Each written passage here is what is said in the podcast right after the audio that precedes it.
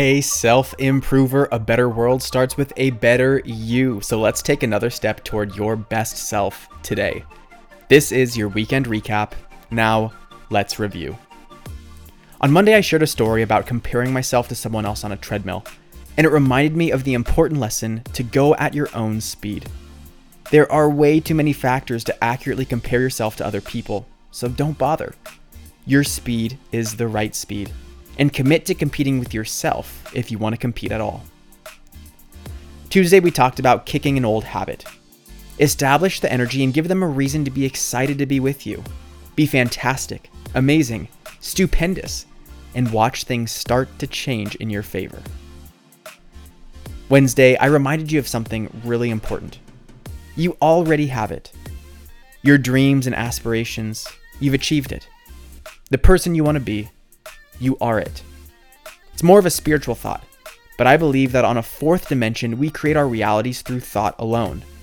Everything else is just a matter of getting out of your own way so that you can access what you already have. Then Thursday Positivity featured the Japanese philosophy kintsugi. It's an art form that fixes broken pottery using high quality materials. Basically, kintsugi highlights and celebrates the history of the pottery instead of trying to cover its blemishes. As people, we should relate with ourselves and others in the same kintsugi way. And last on Friday, we talked about how we've got to stop dying and start living. Everything in life is fluid and dynamic.